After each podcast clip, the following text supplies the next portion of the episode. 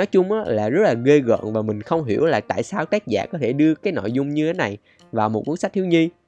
Vì với tao, đó là một cái kết đẹp nhất để có thể gìn giữ được cái tình bạn trong sáng của hai đứa nhóc này. Nói chung á, là tình bạn đẹp của hai đứa nhỏ này á, thì cũng có thể gọi là đẹp thật.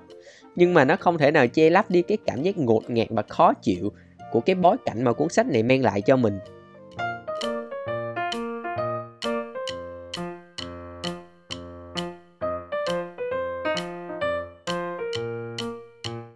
Chào bạn đến với podcast Chùm Chăn Đọc Sách. Tụi mình là Toàn và Huyền sẽ là co-host của podcast này. Đây là nơi mà tụi mình sẽ cùng nhau đọc và thảo luận về những cuốn sách văn học thiếu nhi trên khắp thế giới.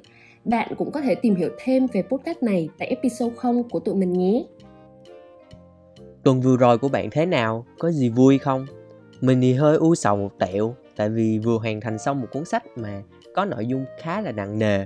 Mặc dù cái tên sách nghe thì cũng ngây ngô và dễ thương lắm. Tên của nó là Chú Bé Mặc Pyjama Sọc. Quyển này thì do Huyền đề xuất để tụi mình đọc và thu podcast. Tuy nhiên thì Huyền chẳng thèm cảnh báo chút gì về nội dung của nó cả. Chỉ nói gọn lõn rằng là cuốn sách này hay lắm, mày đọc đi. Ai ngờ đâu, vừa hoàn thành xong á, thì tâm trạng của mình não nề mất vài ngày. Thậm chí còn phân vân là không biết có nên thu số podcast này không nữa. Không biết á, là mày thấy cuốn sách này nó hay ở điểm nào nhỉ? Trước khi tao nói lý do tại sao lại thấy cuốn sách này hay á, thì tao muốn hỏi mày một câu. Đó là mày nghĩ một tình bạn đẹp và bền vững thì cần có những yếu tố nào? Theo tao nghĩ á, là phải có sự đồng điệu nhất định. Ví dụ như là về quan điểm nè, lối sống, hoặc là thậm chí là về vị thế trong xã hội. Giống như là hai đứa mình khá là thân với nhau, mặc dù có thể trái ngược một số về mặt tính cách. Tao thì hơi trầm, còn mày thì sôi nổi hơn. Nhưng mà có một điểm chung á, một vài điểm chung, ví dụ như là khi làm việc thì tụi mình đều luôn hướng đến một cái mục tiêu là cho ra kết quả tốt nhất. Và vì vậy á, thì những cái bất đồng hay là cãi vã thì thường giải quyết rất là nhanh. Hoặc là khi đi chơi với nhau á, thì ví dụ như hồi đó tụi mình đi thư viện đọc sách nè, thì cả hai đứa mình đều tập trung để tận hưởng cái khoảnh khắc vui chơi đó, tập trung tạo ra một cái trải nghiệm mà nó đáng nhớ đối với tụi mình, chứ không mất quá nhiều thời gian vào cái chuyện là chụp ảnh rồi đăng lên mạng xã hội này nọ. Thì đó là một cái số điểm mà tao nghĩ là tụi mình rất là hợp nhau, và tao cực kỳ thích đi chơi với mày bởi vì vậy.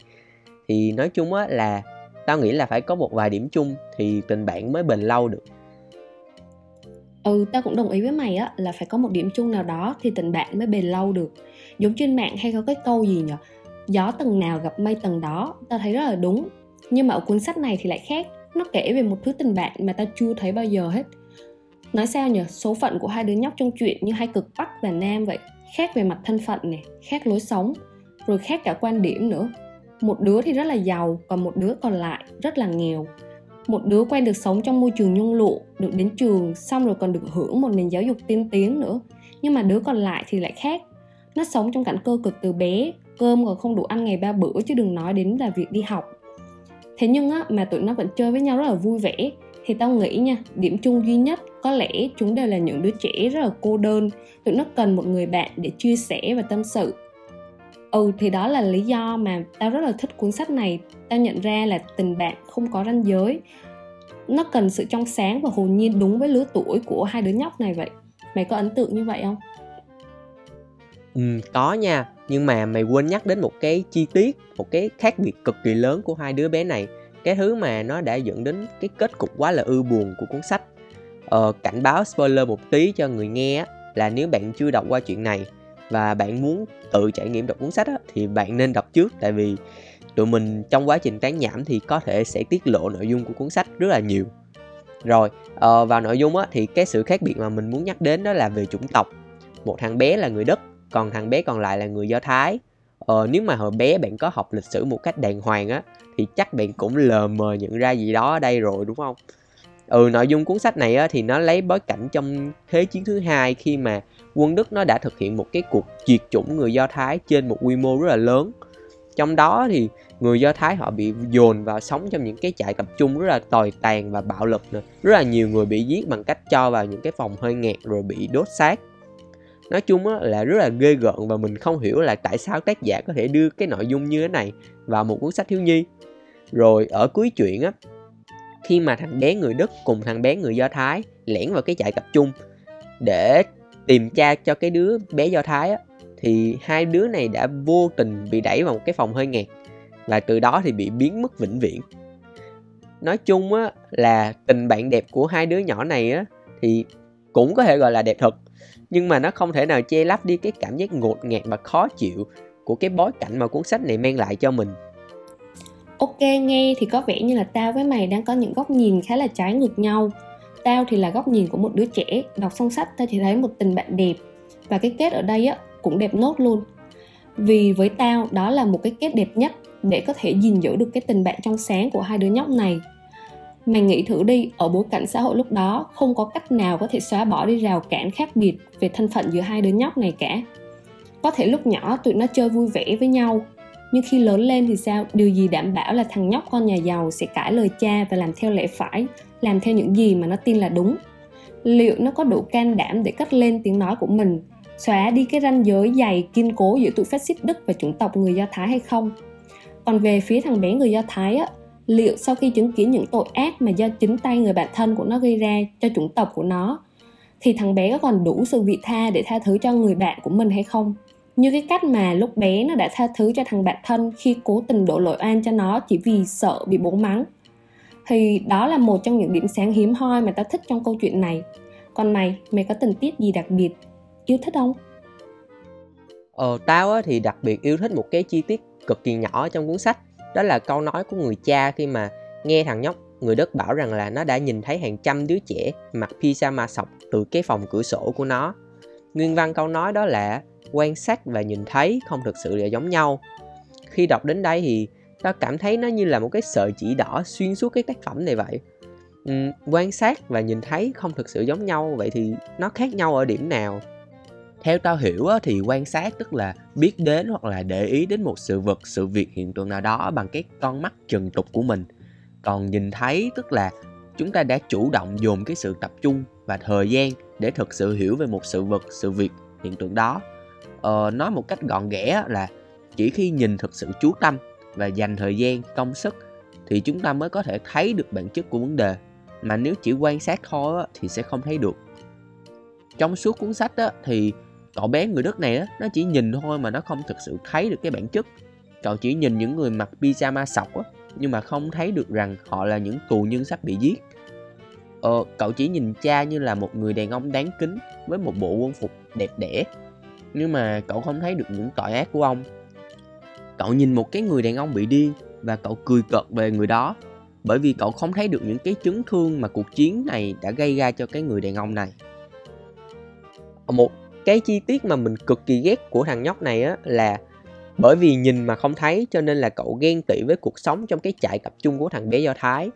Khi mà thằng nhóc người Đức nghe thằng Do Thái kể rằng là ở phía bên này hàng rào có hàng trăm tụi con trai cỡ tuổi tụi nó, thằng nhóc này đã vô tâm mà nói rằng là thật là bất công, ở phía bên kia chẳng có ai để trò chuyện và cũng chẳng có ai để chơi cùng cả. Trong khi thì cậu có cả tá bạn và ngày nào thì cũng chơi hàng tiếng. Đọc đến đây thôi thì mình muốn đấm thằng bé này quá thể. Chỉ bởi vì là cậu không thấy cho nên là cậu đã sinh cái lòng ghen tị với một cái người bạn xấu số và hơn bản thân rất là nhiều.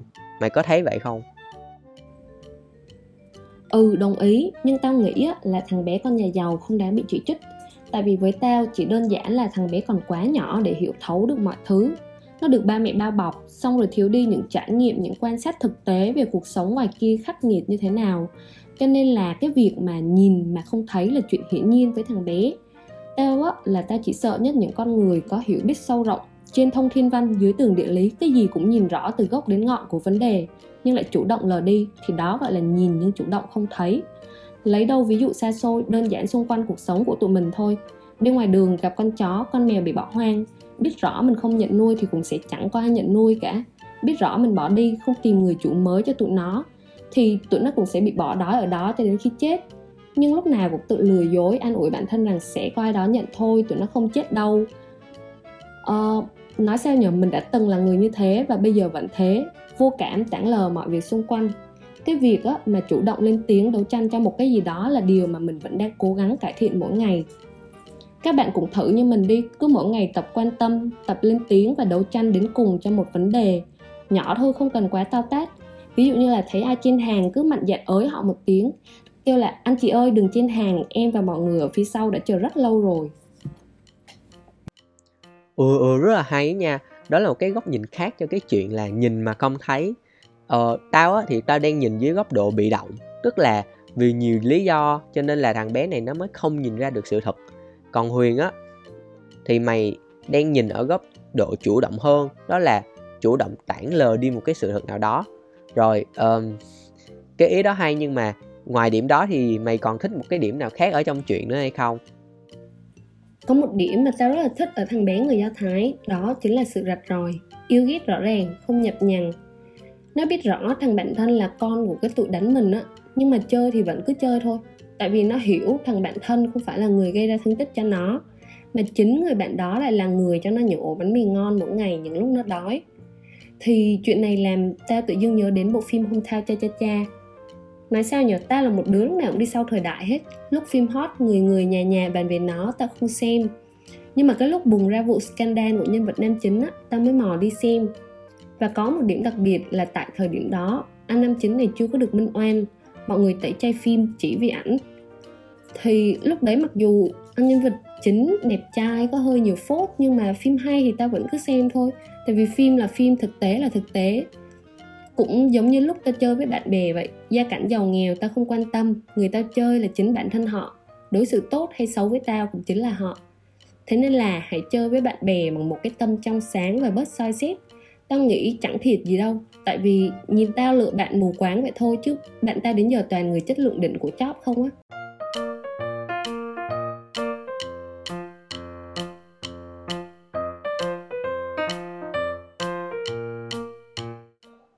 Bạn có đang nhìn mà không thấy, chỉ nhìn thấy những hiện tượng bề mặt mà không thấy được cái bản chất đằng sau. Hay là tệ hơn á, là bạn đã thấy nhưng mà chủ động ngó lơ và không dám hành động vì điều mà bạn cho là đúng. Nếu mà bạn cũng đang giống mình, nhìn mà không thấy, tức là bạn đang bị thiếu kiến thức, sự hiểu biết về mọi thứ xung quanh.